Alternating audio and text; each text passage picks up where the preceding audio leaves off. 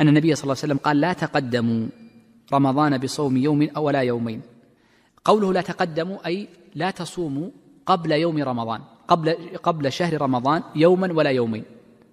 وهو اليوم الثلاثين وهو اليوم الثلاثون واليوم التاسع والعشرون من شهر شعبان فلا يجوز صيامهما.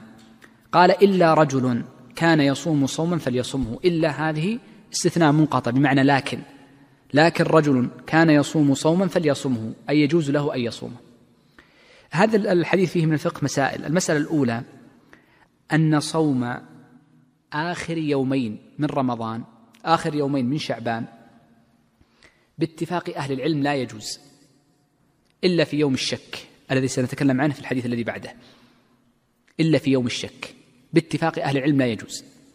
لكن يقولون من صامه باعتقاد أنه من رمضان فبإجماع أهل العلم لا يجوز.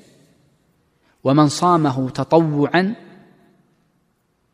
فكذلك لا يجوز إلا أن يكون الصوم يصومه المرء كأن يكون قضاء عليه قضاء عليه.